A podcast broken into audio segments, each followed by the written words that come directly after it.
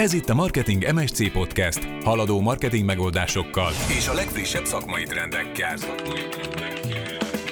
Vállalkozóknak, akik okosan és etikusan akarnak kitűnni a reklámzajból, és marketing szakembereknek, marketinges hallgatóknak, akik a szakma élvonalába akarnak tartozni. A házigazda Magyar Noémi.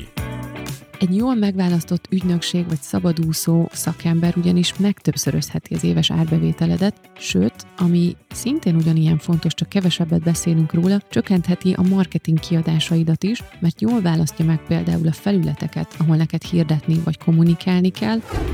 Ezek számok, adatok, ki kell számolni, hogy mi működik és mi nem, és a marketingesnek tök nagy felelőssége, hogy szóljon neked, hogyha valami nem stimmel, vagy úgy érzi, hogy ezeket a célokat ő nem fogja tudni megvalósítani. Az online marketing az egy befektetés. Ez jó esetben megtérül, de ehhez rengeteg tesztelés kell, ehhez fel kell építeni nagyon komplex rendszereket, és nem biztos, hogy minden egyes befektetett filléred azonnal pozitívba fordul. Sziasztok, kedves hallgatók! Ez itt a Marketing MSC Podcast 11. majdnem jubileumi epizódja, ugyanis az előző volt a jubileumi 10., de nagyon ügyesen elbénáztam, és elfelejtettünk erről megemlékezni, úgyhogy ezt egy picit később most megtesszük. Szóval túl vagyunk az első 10 adáson. Én hálásan köszönöm azoknak, akik rendszeresen hallgatják az epizódokat, és külön köszönöm azoknak, akik vissza is jeleznek időről időre, hogy az adott téma mennyire tetszett nekik, vagy arról, hogy mit szeretnének hallani a következő adásokban. Szóval köszönöm szépen nektek, hogy hallgatjátok az epizódokat és engem, illetve minket, mert hogy ez nem egy egyszemélyes adás, még akkor sem, hogyha többnyire engem hallotok beszélni, de minden adást egy egész csapat munkáját dicséri. Itt ül velem pont Eszter kolléganőm, aki azért felel, hogy az adások tökéletes technikai minőségben zajoljanak, illetve azért, hogy ne legyen rajtam karkötő, és ne csapkodjam az asztalt, mert ez rendszeresen szokásom. Szóval Eszter az, aki a technikai részért felel, Niki segít a közösségi médiaposztokban, az audiogramok elkészítésében, az adásleírások elkészítésében, a hírlevelekben, Dávid kollégám segít a grafikák elkészítésében, és hát itt van velünk részben mindig a Brocasters csapata, akik pedig a stúdiót biztosítják, és segítenek nekünk a vágásban. Szóval egy csomó ember dolgozik azon nap, mint nap, vagy hétről hétre, hogy ti ezeket az adásokat hallhassátok. Köszönöm ezúton nekik is a sok segítséget. És a jubileumi 10. és 11. adás örömére köszönetképpen egy nyereményjátékot hoztam nektek, de ezt csak az adás végén mondom el, nyilván azért, hogy majd végighallgassátok a mai epizódot is, de szerintem baromi jó lesz. A mai témánk pedig az, hogy hogyan tudsz jól kiválasztani egy marketing ügynökséget, hogy milyen szempontokat érdemes figyelembe venni, amikor új céget keresel. És ha már megtaláltad a megfelelőt, akkor hogyan tudod elősegíteni azt, hogy eredményes legyen a közös munkátok, mert hiába választasz ki egy jó céget, hogyha nem sikerül igazán jó workflow-t kialakítanatok egymással, akkor nem fog működni a közös munka. Benne vagyunk már masszívan a válságban, és hogy őszinte legyek, ennek már a mi piacunkon is vannak jelei, én legalábbis már látok ilyet. Sokan elkezdtek költséget csökkenteni, ami már ugye a marketinget is érinti. Nem feltétlenül az ügynökségi munkában, inkább egyelőre a médiaköltéseken látom, hogy folyamatosan csökkennek, de azok is, akik nem fogják vissza a kiadásokat, én most úgy látom, hogy sokkal lassabban és megfontoltabban döntenek. A Q1-ben, tehát az első negyedévben inkább szerintem kivárnak. Egyébként ezt a megfontolt és lassú választást én nem csodálom, teljesen megértem, és azt hiszem jogosnak is tartom, mert ügynökséget vagy marketing szakembert kiválasztani azért ezért elég bizalmi kérdés. Nagyon nem mindegy, hogy milyen céggel dolgozol együtt, hogyha jó, akkor rengeteget segíthet a munkafolyamataidon, de hogyha nem jó céggel dolgozol, akkor azért az rengeteget ronthat is a folyamataidon, meg hát nagyon drága lesz és egy csomó kidobott pénz. A mai epizódban azoknak szeretnék néhány támpontot adni, akik ügynökségváltáson gondolkoznak, vagy éppen most akarnak elkezdeni ügynökséggel, külső szakemberrel, szabadúszóval dolgozni. Ahogy most látom az online marketing ügynökségi piacot, szerintem brutálisan aktív, mindenki hirdet, tartalmat gyárt, ügyfeleket próbál szerezni, ezért szerintem még inkább nehéz kiválasztani a megfelelő céget, hiszen aki nincs benne nagyon mélyen ebben a piacban, az nem tudja, hogy milyen szempontokra érdemes figyelni, mik azok az intőjelek, amik miatt érdemes elkerülni valakit, és mik azok a bizalmi pontok, amiknek mindenképpen stimmelnie kell ahhoz, hogy jó legyen a közös munka. Ígérem, nem leszek részrehajló, legalábbis nagyon fogok igyekezni, hogy ne saját magunk felé hajoljon a kezem, mert ez nem egy reklám arról, hogy miért minket válasz. Tényleg nem mi vagyunk mindenkinek a legjobb választás. Egy ügynökség kiválasztásakor a vezető nagyon sok szempontot mérlegel, vagyis nagyon remélem, hogy sok szempontot mérlegel, amiről az előbb mondtam, hogy magától értetődő. Általában az egyik és szinte legfontosabb és elsődleges szempont ilyenkor az az ár. Bekérnek több cégtől is ajánlatokat, amit aztán összehasonlítanak, és van, ahol a legalacsonyabb összeg nyer.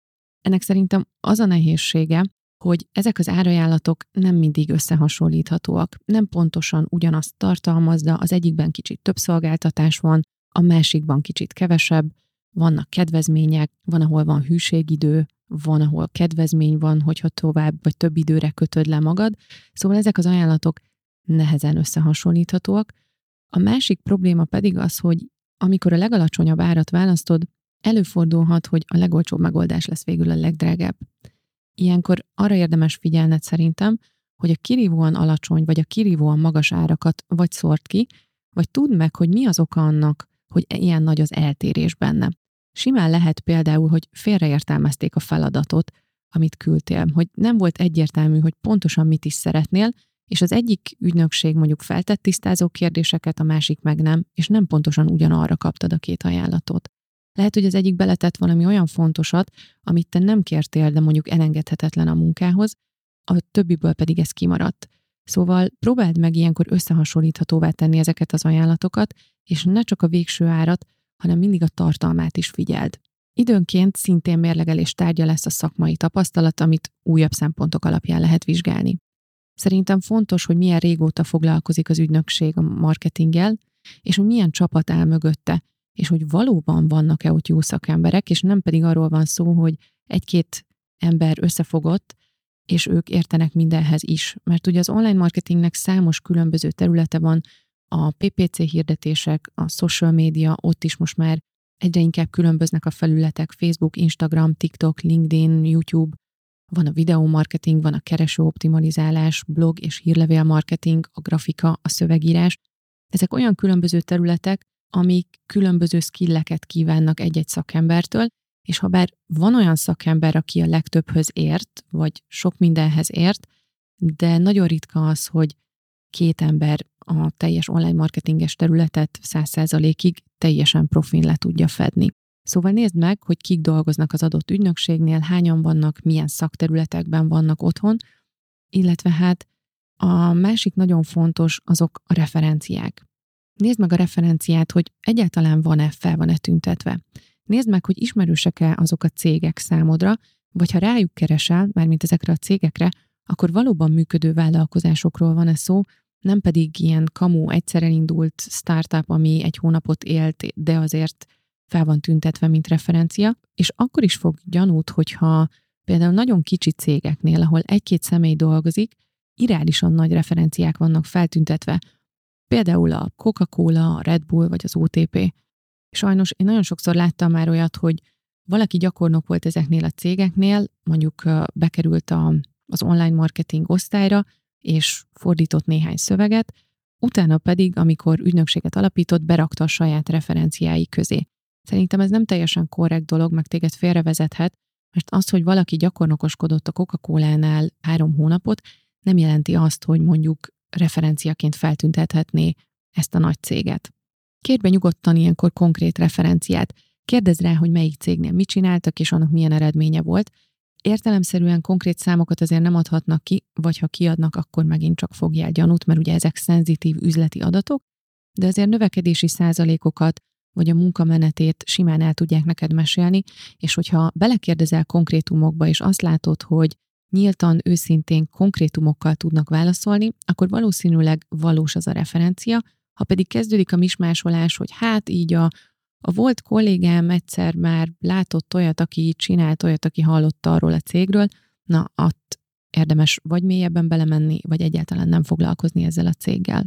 Érdekes lehet az is, hogy milyen szakmai elismeréssel bír az adott cég, például van-e Google Ads partneri jelvénye, ami szerintem tök fontos, hogyha hirdetéskezelésről van szó.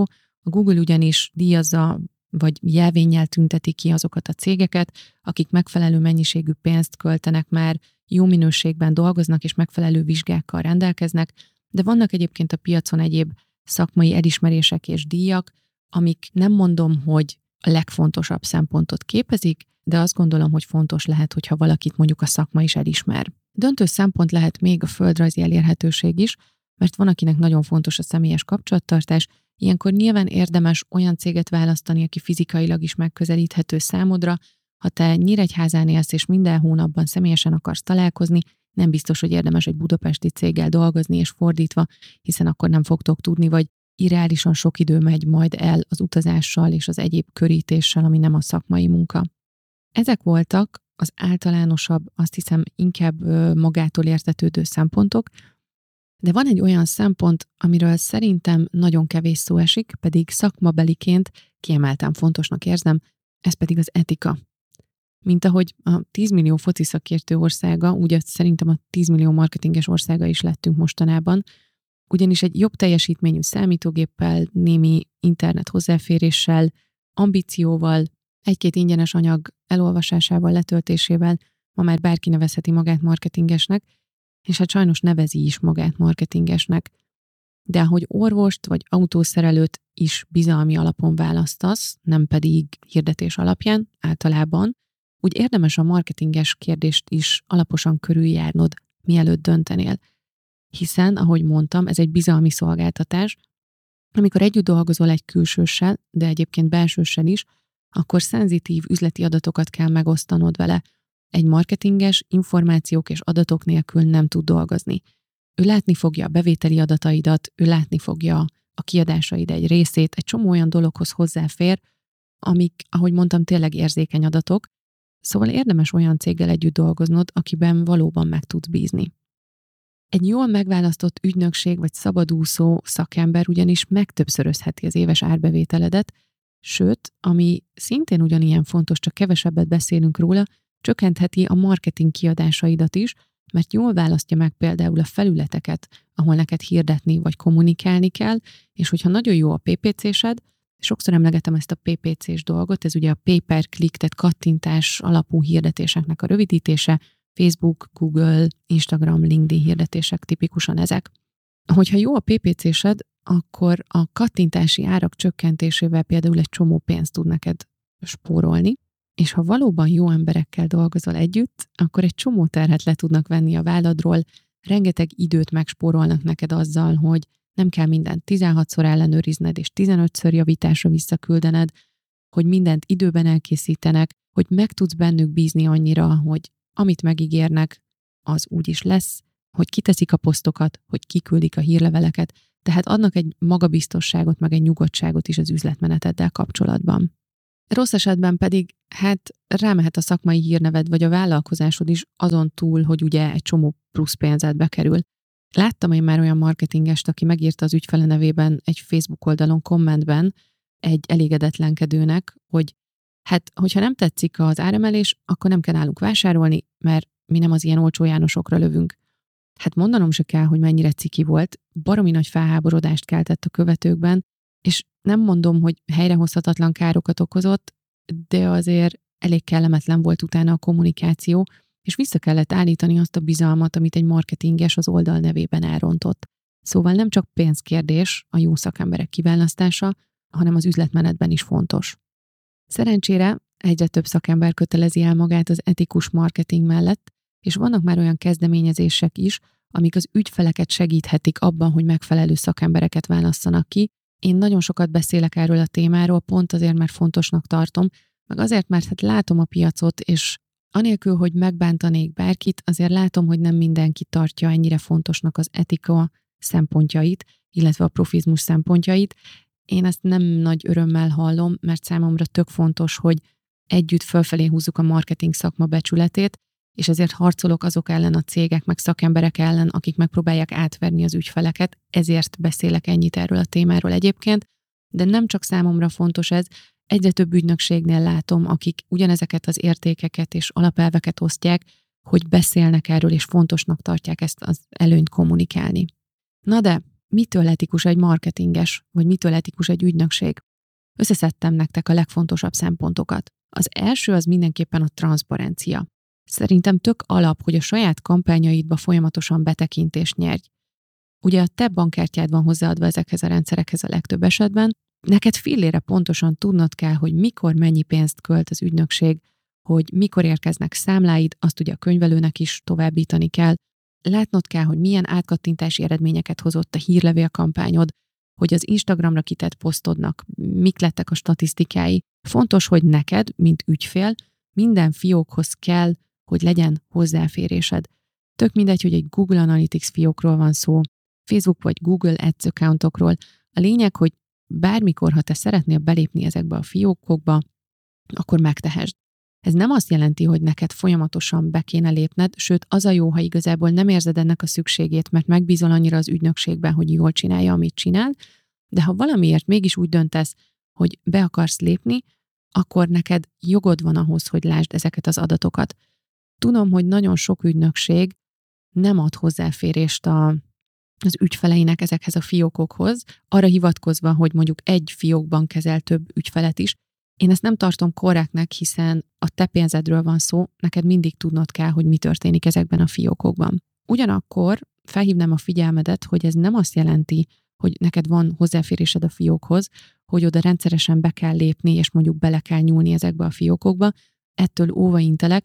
Ugye, amikor egy ügynökségnek átadod ezeket a hirdetési fiókokat például, vagy a Facebook oldaladat, vagy az Instagram oldaladat kezelésre, akkor ők teljes anyagi és erkölcsi felelősséget vállalnak, jó esetben vállalnak ilyen felelősséget, azért, hogy mi történik ezekben a fiókokban és ezeken az oldalakon. Na már most, ha te belépsz, és magánakciózva itt-ott ezt-azt átállítgatsz, akkor azért az ügynökség már nem tud felelősséget vállalni, és pont ez a helyzet, amikor mondjuk valaki azt szeretné, hogy egyszerre több szakember kezelje a fiókokat.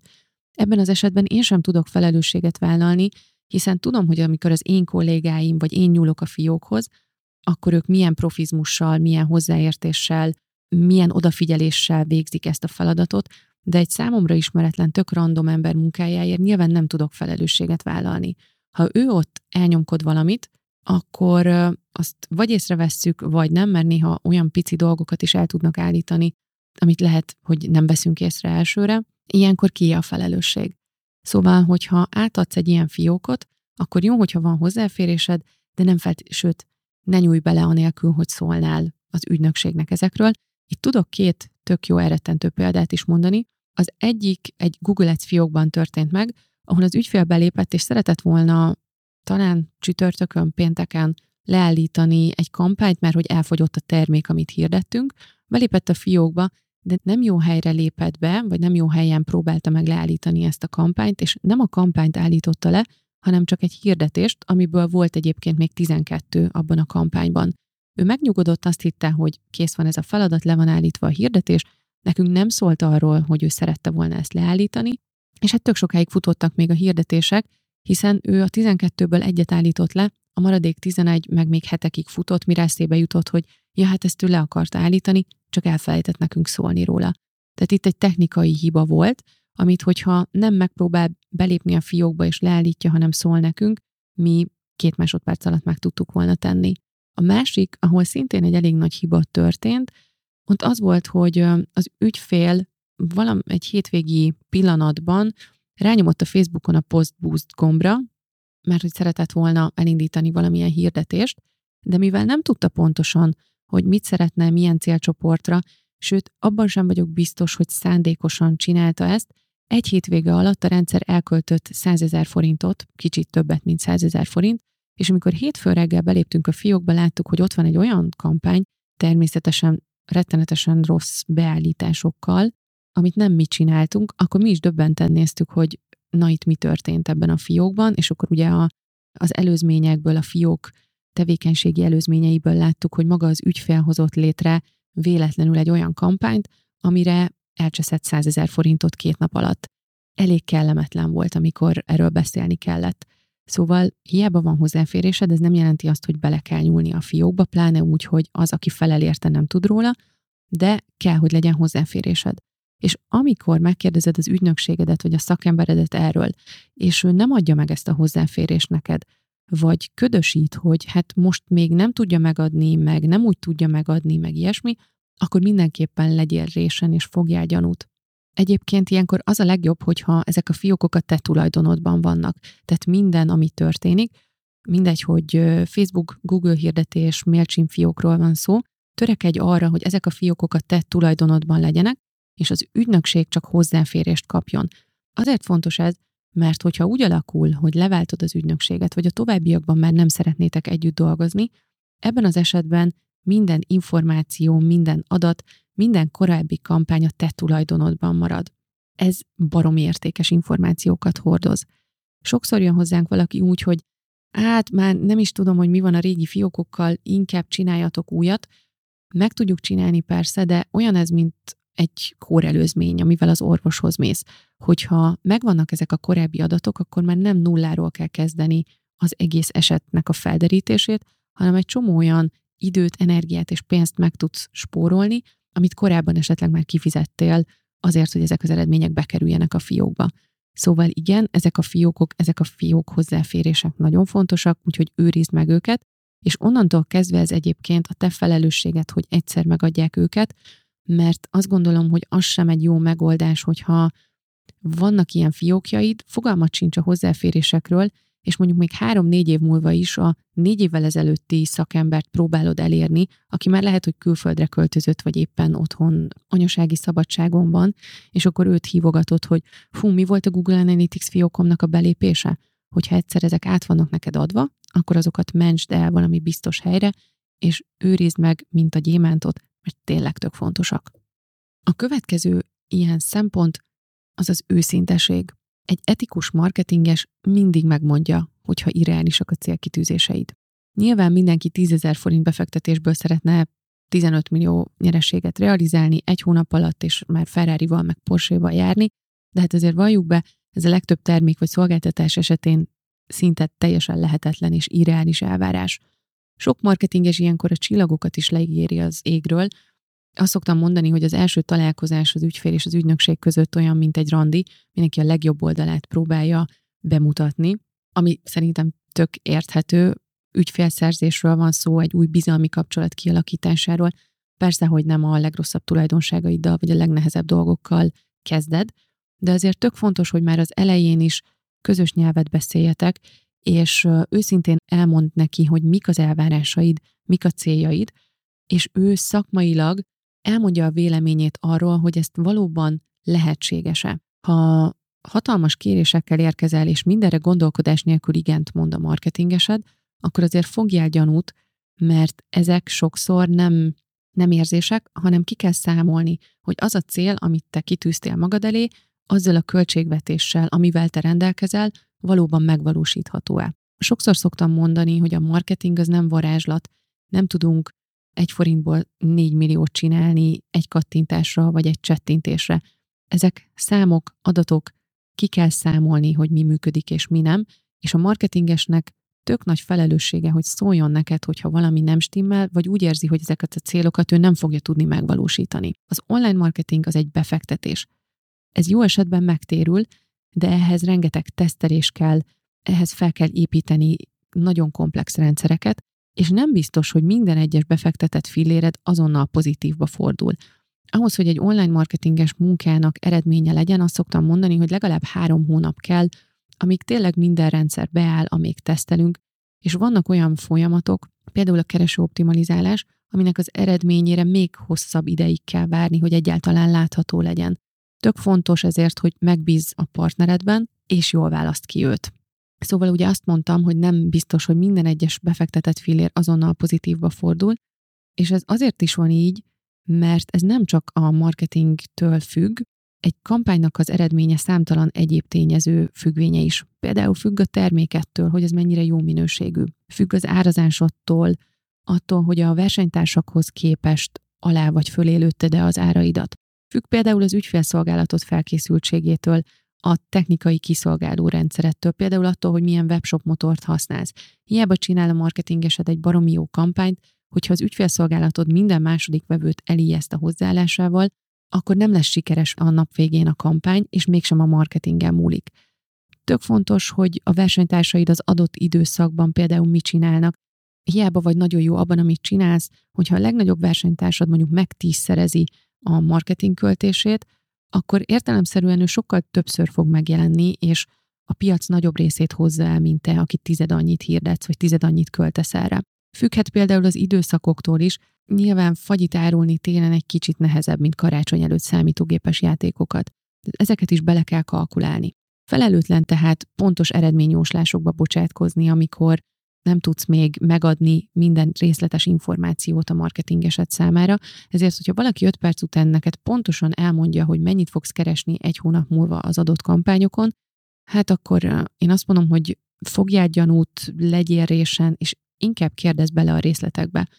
Amikor nagyon konkrét kérdéseket teszel fel a marketingesednek, vagy az ügynökségednek arról, hogy például hogyan indít el egy kampányt, hogyan írják meg a szövegeket, hogyan fogják optimalizálni, szerintem rögtön kilóg a lóláb, hogyha ők nem értenek igazán hozzá, mert ilyenkor egy picit zavarba jönnek, elkezdenek össze-vissza beszélni, mismásolni, aztán a megígért eredményeket már egy picit finomítják, hogy hát azért lehet, hogy nem úgy lesz, lehet, hogy nem akkor, meg lehet, hogy nem annyi. Na ez az a pont, amikor el kell gondolkodnod azon, hogy valóban velük akarsz-e együtt dolgozni. Mert azt szoktam mondani, hogy ígérgetni baromi könnyű, de betartani ezeket az ígéreteket, na az már jóval nehezebb. A harmadik szempont az a mérhetőség. Online marketing aktivitást tervezni mérés nélkül, hát az kb. Olyan, mint térkép nélkül elindulni mondjuk Rovaniemibe, ami az a finn település, ahol az igazi Mikulás lakik. Szóval, hogy ha nagyon nagy szerencséd van, akkor éppen pont oda találhatsz, de azért megfelelő útmutatás segítségével sokkal gyorsabb, pontosabb és költséghatékonyabb lesz ez az utazás. Még ma is számtalan marketinges dolgozik mérések nélkül, ami számomra a felfoghatatlan kategória, hiszen fogalmat sincs arról, hogy mit csinálsz, ez egy ilyen vakrepülés, nem látod, hogy a munkádnak van eredménye, hogy a célközönség arra hogyan reagál. Ha nem tudod ezeket az adatokat, akkor hogyan tudnál finomítani rajta, hogyan tudnál bármit optimalizálni úgy, hogy nincs mögötte egy mérés beállítva. Szerintem tök alap, hogy a Google Analytics adatait napi vagy heti szinten mérik, hogy folyamatosan elemzik a Facebook és Google Ads statisztikákat, hogy nyomon követik a hírlevelek megnyitási, átkattintási arányait, a leiratkozási számokat, de ennél még azért jóval mélyebb infókat is lehet vizsgálni, például a felhasználóknak a döntési folyamatait, a vásárlói útvonalat egy weboldalon, hogy hol lépnek ki az emberek, hogy mennyi időt töltenek a weboldalon.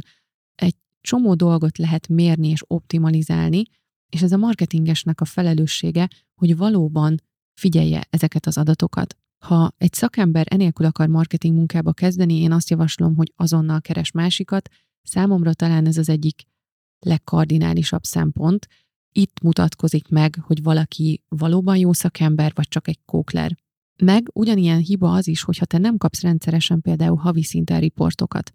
Olyan riportot, amit értesz is, amit tudsz használni, és olyat, ami segíti a te vezetői döntésedet.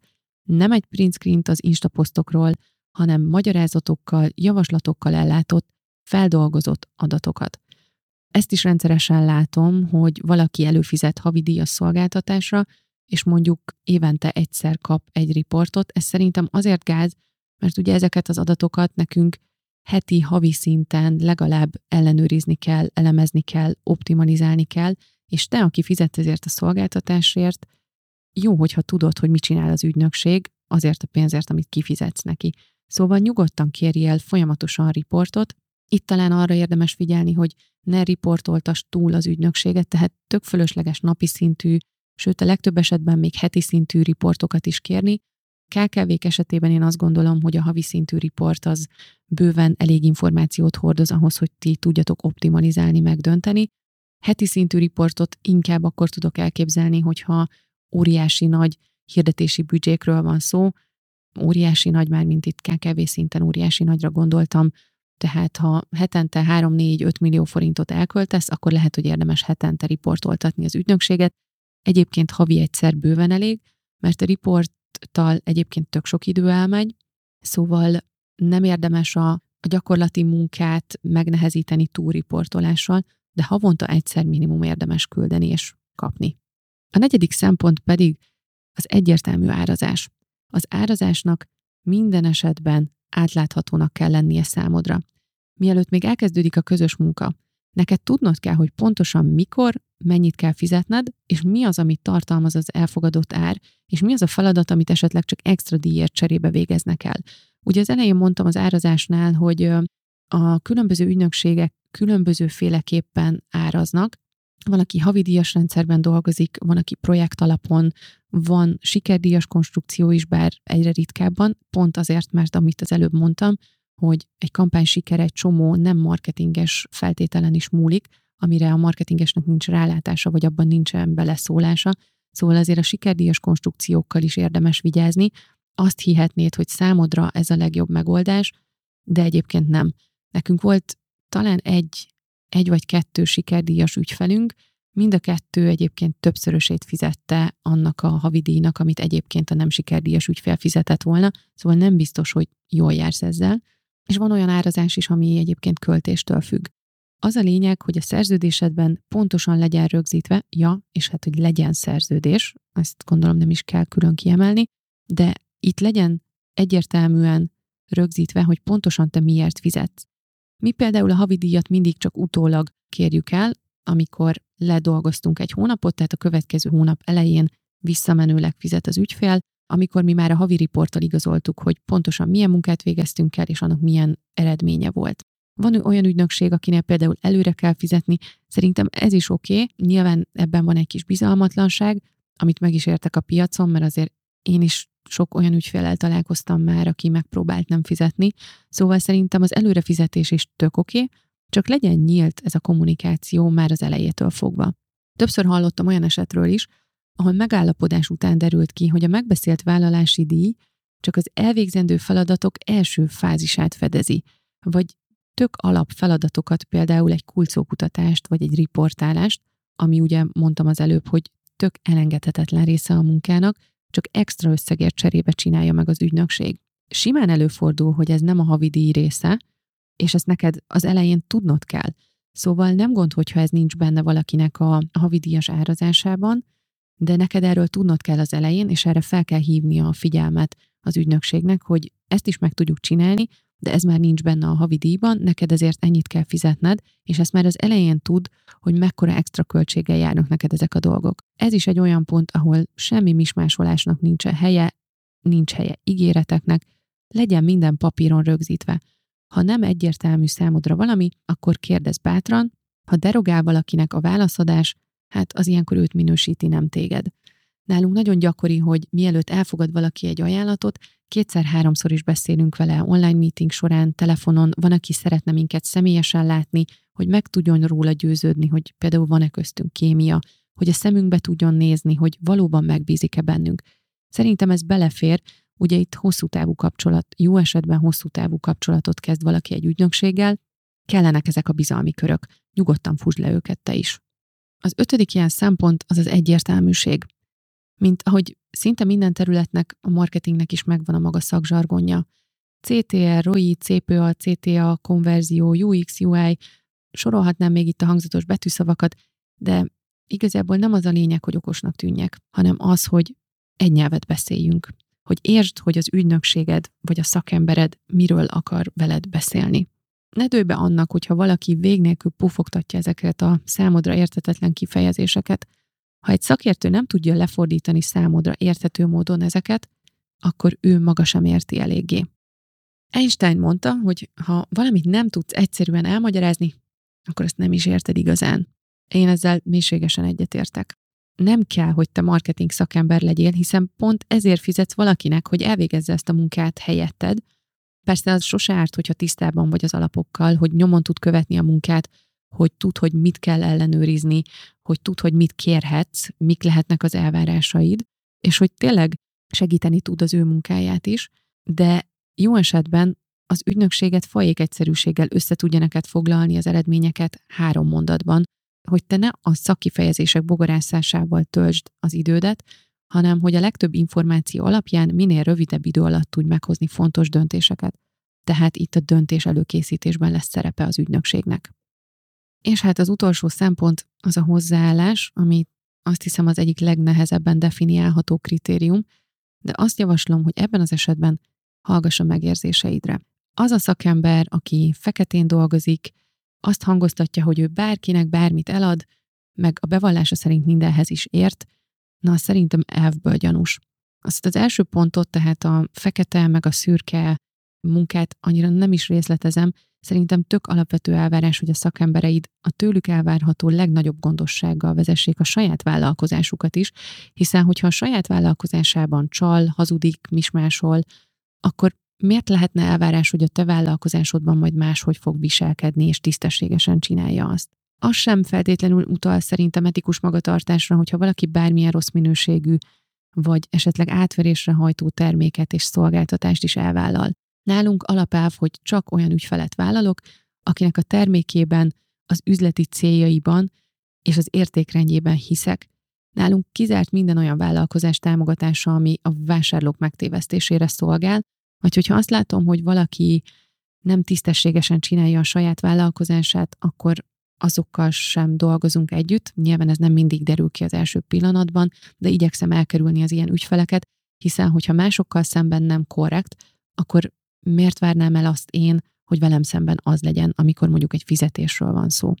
Szintén vigyázz a megkelek típusú szakikkal, akik a saját bevallásuk szerint mindenhez is értenek, mert ahogy korábban is mondtam, nagyon ritkán van úgy, hogy egy ember ért minden területhez, ha pedig találsz egy ilyen embert, őt valószínűleg nehezen tudnád megfizetni, mert a világ összes pénzéért sem megy el másnak dolgozni. Az online marketingnek ugye számos részterülete van, a stratégia megtervezésétől, a márkaépítésen keresztül, a weboldalfejlesztés, PPC hirdetések, szövegírás, grafika, közösségi média, adatelemzés, és ezeket is még számtalan részterületre lehet bontani, és ezekhez különböző képességek kellenek. Egy szövegírás, egy grafika nagyon kreatív tevékenység, míg a PPC, Google Analytics egy nagyon pontos, nagyon precíz analitikus gondolkodást kíván meg.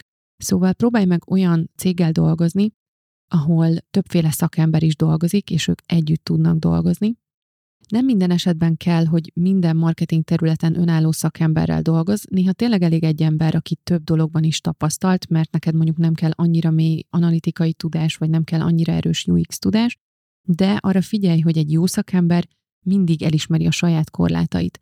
Ő be fogja neked vallani azt is, hogy valamihez nem ért, és hogyha kell, akkor ajánl specialista kollégát azon a szakterületen.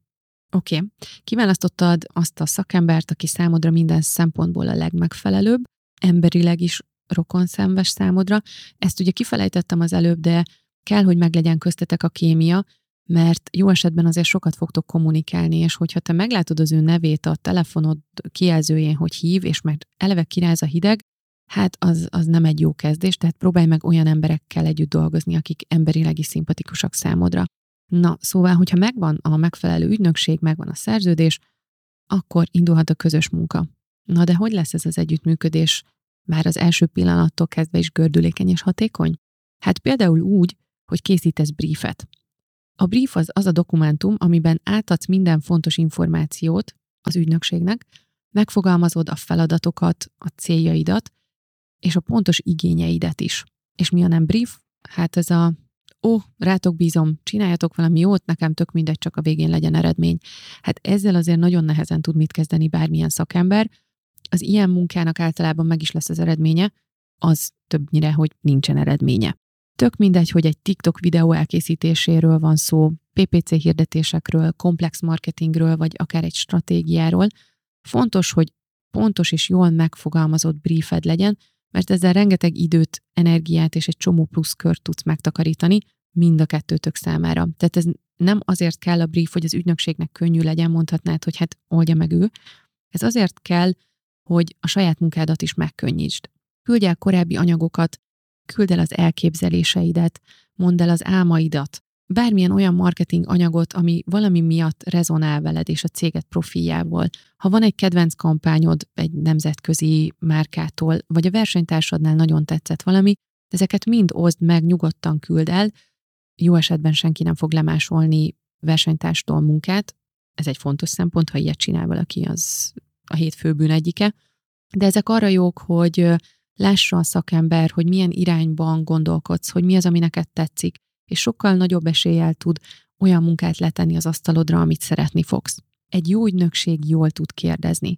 És hogyha az elején azt is hiszed, hogy semmilyen ötleted nincs, ők akkor is tudnak majd segíteni, megfogalmazni, hogy valójában mi is a te elképzelésed a közös munkáról. Fontos, hogy a szakemberek tudják, hogy neked mik az elvárásaid.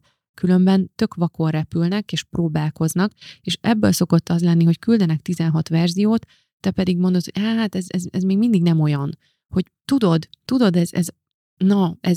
hogy még egy kicsit olyan nem tudom. Ha azt mondod, hogy ez kicsit zöld, kicsit piros, kicsit nagy, nem tetszik ez a szó, túl hosszú a mondat, akkor azzal tudok mit kezdeni. Azzal, hogy még ebből hiányzik az a valami, azzal azért nehéz mit kezdeni. Nyugodtan megfogalmazhatod egyébként.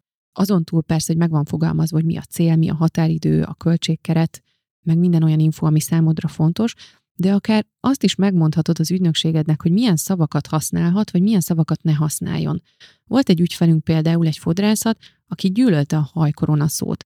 Tök sokáig nem szólt erről, és nem tudom, megcsináltunk 30 posztot, amiből 10-ben használtuk ezt a szót, és csak azt vettük észre, hogy ezeket a posztokat nem hagyta jóvá, vagy 2 hónap múlva szólt, hogy hát amúgy ő nem szereti, hogy ezt a szót használjuk, nem is érti, hogy miért használjuk.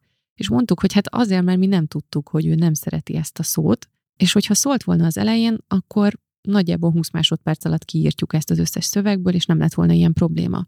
Volt, hogy azt kérte tőlünk egy ügyfél, hogy ő például nem szereti a piros színt, és ne tegyük az ő bannereire sehová, mert nem tud vele azonosulni. Ilyenkor tök egyszerű a helyzet, onnantól kezdve nem használjuk. Neki nem kell 15-ször visszaküldenie, nem kell 15-ször elmagyaráznia, hogy miért nem tetszik neki az a banner. Egyszer tök konkrétan elmondta, és onnantól kezdve erre oda tudtunk figyelni. Figyelj oda rá, hogy minden korábbi anyagot próbálj meg átadni az ügynökségnek. Ha van egy kész arculati kézikönyved, amit egy tök jó grafikus kidolgozott, akkor azt természetesen add át, és az ügynökség majd ezt veszi alapul a következő munkákhoz. Ha van már kész marketing stratégiád, amit korábban elkészítettél, vagy egy másik ügynökség esetleg elkészített, vagy vannak korábbi tapasztalataid, vagy vannak korábbi ötleteid, akkor ezeket is mind nyugodtan add át nekik. Egy jó ügynökség kíváncsi mindenre, ami veled történt a múltban, hiszen ő abból tud építkezni. Akkor se aggódj, hogyha neked még semmilyen anyagod nincsen, és teljesen nulláról kell kezdeni ezt a munkát, akkor is tökéletesen megvalósítható ez, akkor pedig inkább az érzéseidet, a gondolataidat próbáld meg átadni a szakemberekből. Ugye a marketinges is információkból tud dolgozni, nem lát a fejedbe, ha valami nem egyértelmű, például, hogy te mit akarsz, akkor nem fog tudni jól dolgozni. Amiket ilyenkor át kell adni, az például a logó. Nagy méretben, háttér nélkül, szerkeszthető formában. Tehát nem print screenelve, nem egy Word doksiba becsapva, hanem szépen úgy, hogy használni is lehessen azt. Arculati kézikönyvet, arculati színeket, korábbi brosúrákat, szórólapokat, katalógusokat, blogbejegyzéseket, bármit, ami van, és bármit, ami aktuális. Itt arra figyelj, hogy olyat, ami nem aktuális, tehát már 3 évvel ezelőtti elavult információkat tartalmaz, ne adj át, mert az egy csomó félreértéshez vezethet. Aki írja majd a szövegeket, lehet, hogy azt veszi alapul, te megmondod, hogy tehát már 3 éve nem is így működik a cégünk, mi megmondjuk, hogy oké, de hát elküldtél egy olyan doksit, amiben ez volt leírva. Tehát minden legyen egyértelmű. Küldhetsz ilyenkor termékfotókat, rendereket, hangulatfotókat, videókat a belső tereidről, a kollégáidról, de figyelj rá, hogy minden legyen jó minőségű. Homályos, pixeles, sötét, kisméretű, béna fotókból nem lehet jól dolgozni, és hogyha ilyeneket adsz, akkor magaddal szúrsz ki, mert ezekből nem lehet szép végeredményt kihozni. Lehet ezen javítani, de összességében azt szoktam mondani, hogy szarból nem lehet várat építeni. Ha még nincs semmilyen anyagod, ugye akkor sincs veszve minden, természetesen akkor az lesz a kezdő lépés, hogy ezeket kell kialakítani, logót, arculatot, esetleg fotózást szervezni. A világ legjobb hirdetési szakértőjével is dolgozhatsz együtt, hogyha nincsen milyen képet betenni a hirdetésbe, mert ez nem jó minőségű, akkor ezért ne várj túl jó eredményeket. Próbálj meg figyelni arra, hogy ha lehet, akkor ne szóban briefelj. Éppen most jössz egy tök jó csapatmeetingről, tele vagy ötletekkel, gyorsan hívod is a marketingesedet, hogy ezt meg azt meg amast csináljátok meg, ezt így alakítsátok át, azt úgy változtassátok, indítsatok egy ilyen kampányt, csináljatok fotózást és új hirdetéseket, a call to action-t változtassátok meg így, meg úgy.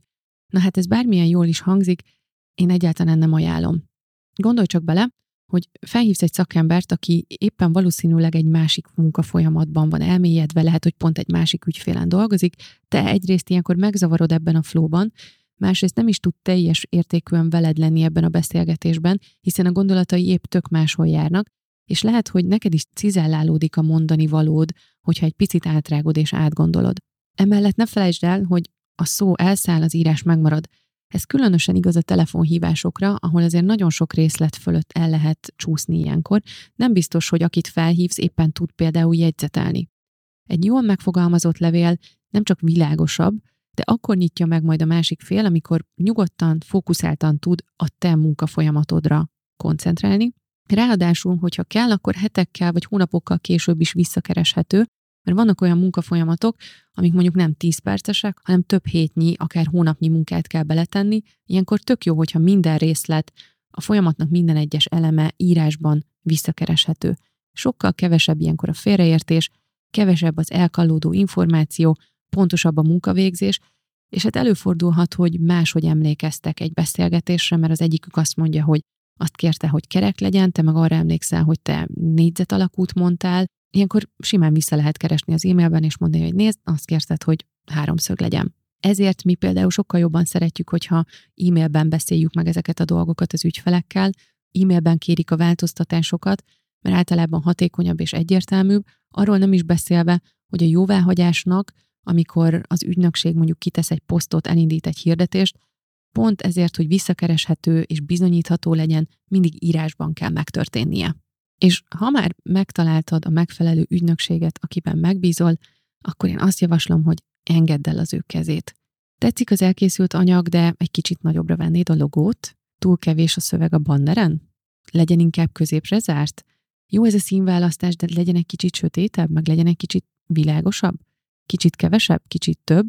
Tegyük a logót máshová? Na hát, ezek azok a kérdések, amiket nem biztos, hogy neked kell megválaszolni. Ugye egy marketinganyagon egy ügynökségnél általában több szakember is dolgozik. Ha csak egy Facebook hirdetést nézünk, akkor azon dolgozik egy szövegíró, egy grafikus, egy PPC-s, esetleg beleszól egy stratéga is, akiknek a munkájába te nem mindig látsz bele nagyon könnyen. Nagyon fontos ilyenkor a bizalom, mert hidd el, hogy amikor egy szakember átküld neked egy anyagot, akkor azon a legtöbb pont tudatos. Azért akkora a logó, azért oda van elhelyezve, azért azt a szót használja, azért azt a kampánytípust indítja el, mert ő úgy gondolja, hogy az adott helyzetben, az adott kampányban az a legjobb. Onnantól kezdve, hogy te manuálisan elkezdesz belenyúlni és részleteken változtatgatsz, tegyük ide, tegyük oda, próbáljuk ki, ezzel a hatékonyságodat fogod rontani, hogyha tényleg jó szakemberrel dolgozol. Ha nem bízol benne, és azt gondolod, hogy rossz minőségű terméket állít elő, akkor nem biztos, hogy vele kell együtt dolgoznod. Ha viszont megbízol benne, akkor hagyd neki alkotói szabadságot, és hagyd, hogy a tudásához mérten a legjobbat adja neked. Aki ilyen anyagokat készít, ő napi 8-10 órában ezzel foglalkozik, egy csomó ügyfélnek csinálja ugyanezt.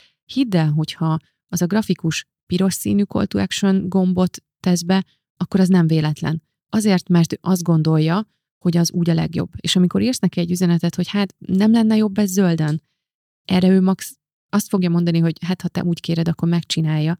De nem, ő nem gondolja, hogy úgy jobb lenne, mert ha úgy gondolta volna, akkor úgy csinálta volna meg eleve elsőre. Szóval tudom, hogy ez nehéz. Tudom, hogy a saját cégetekről van szó. Én is átmentem ezen a folyamaton, amikor így mindent mikromenedzselni próbáltam, de hogyha igazán jó ügynökséggel dolgozol együtt, akkor erre nincs szükség. Akkor, amikor jóváhagyásra küldenek neked egy anyagot, akkor elég a saját szakmai szempontjaidat figyelembe venni. Például, ha hidraulikáról írtak egy szöveget, akkor azt nézd meg, hogy nincs benne valami szakmai hülyeség, valami olyan baki, ami nem állja meg a helyét. De az, hogy milyen a stilisztika, milyen a grafika, abba elvileg nem kéne, hogy belenyúj. Nyilván, hogyha helyesírási hibákat látsz, vagy ilyen problémás dolgokat, akkor bele kell nyúlnod, de ez azt jelenti, hogy akkor nem elég jó a szakember, vagy elsikadtak valami fölött.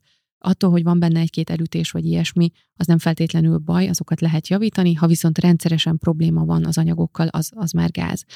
És ne felejtsd el, hogy ezeket az anyagokat te nem magadnak csinálod. A kommunikáció, a hirdetés az nem neked szól, szóval tök mindegy, hogy neked mi tetszik, hogy a párodnak, a gyerekednek, a legjobb barátodnak mi tetszik. Ezeknek az anyagoknak az a lényege, hogy a célcsoportodnak tessen. Szóval tudom, hogy nehéz ezt is elengedni, de nem a te véleményed a mérvadó, hanem az, hogy a célcsoportodra mi fog hatni. Szóval, hogyha jó utasításokat adtál, tehát jól briefeltél, akkor onnantól kezdve ne aggódj, mert ha jó a szakembered, jó a briefed, akkor biztos, hogy elégedett leszel az eredményekkel. Bízz az ügynökséget szakértelmében, ha pedig nem tudsz bennük bízni, akkor gondold át a választásodat. És akkor a majdnem jubileumi adásunk örömére jöjjön az ígért nyereményjáték, mivel én nagyon imádom azokat a képeket, amiket küldtök arról, hogy éppen az adást hallgatjátok a kocsiban, futás közben, takarítás közben, főzés közben, ezért arra gondoltam, hogy ehhez kapcsolom a nyereményjátékot is. Szóval azok között, akik posztolnak egy képet a következő 2 hétben a Marketing MSC Podcast hallgatása közben, és feltöltik az Instára a Marketing MSC Podcast hashtaggel, azok között kisorsolok 2 darab nyereményt. Az egyik az egy 3 könyvből álló marketinges könyvcsomag a kedvenc könyveimből, a másik pedig egy 1 órás személyre szabott konzultáció velem, aminek az értéke 50 000 forint. És hogyha a nyertesnek van kedve, akár valamikor itt a podcastben is szerepelhet majd, bemutatkozhat, akár itt online élőben is meg tudjuk tartani a konzultációt, hogyha van ehhez kedve meg bátorsága. Szóval fotó, hashtag Marketing MSC Podcast, Instára és játékra fel. Ahogy mondtam, ez a játék 2 hétig tart, tehát a következő podcast adás megjelenéséig, ami március 8, Nőnap és Zoltán nap. Remélem tetszett a mai téma, hogyha így volt, akkor megköszönöm, hogyha megosztod, lájkolod, kommenteled, vagy bármilyen aktivitást mutatsz, amivel eteted az algoritmusokat és javítod a podcastnak az elérését. Iratkozz fel a csatornáinkra és a hírlevelünkre, írj nekem üzenetet. Én köszönöm szépen ismét a kitartó figyelmed, Magyar Noémit hallottad, találkozunk 2 hét múlva. Ez volt a Marketing MSC Podcast Magyar Noémivel. További epizódokért és tartalmakért iratkozz fel értesítőnkre a www.marketingmsc.hu oldalon. Kövess minket az Apple Podcasten, a Spotify-on és további podcast platformokon. Ha tetszett az adás, oszd meg ismerőseiddel is. Mi pedig hamarosan jövünk egy újabb epizóddal.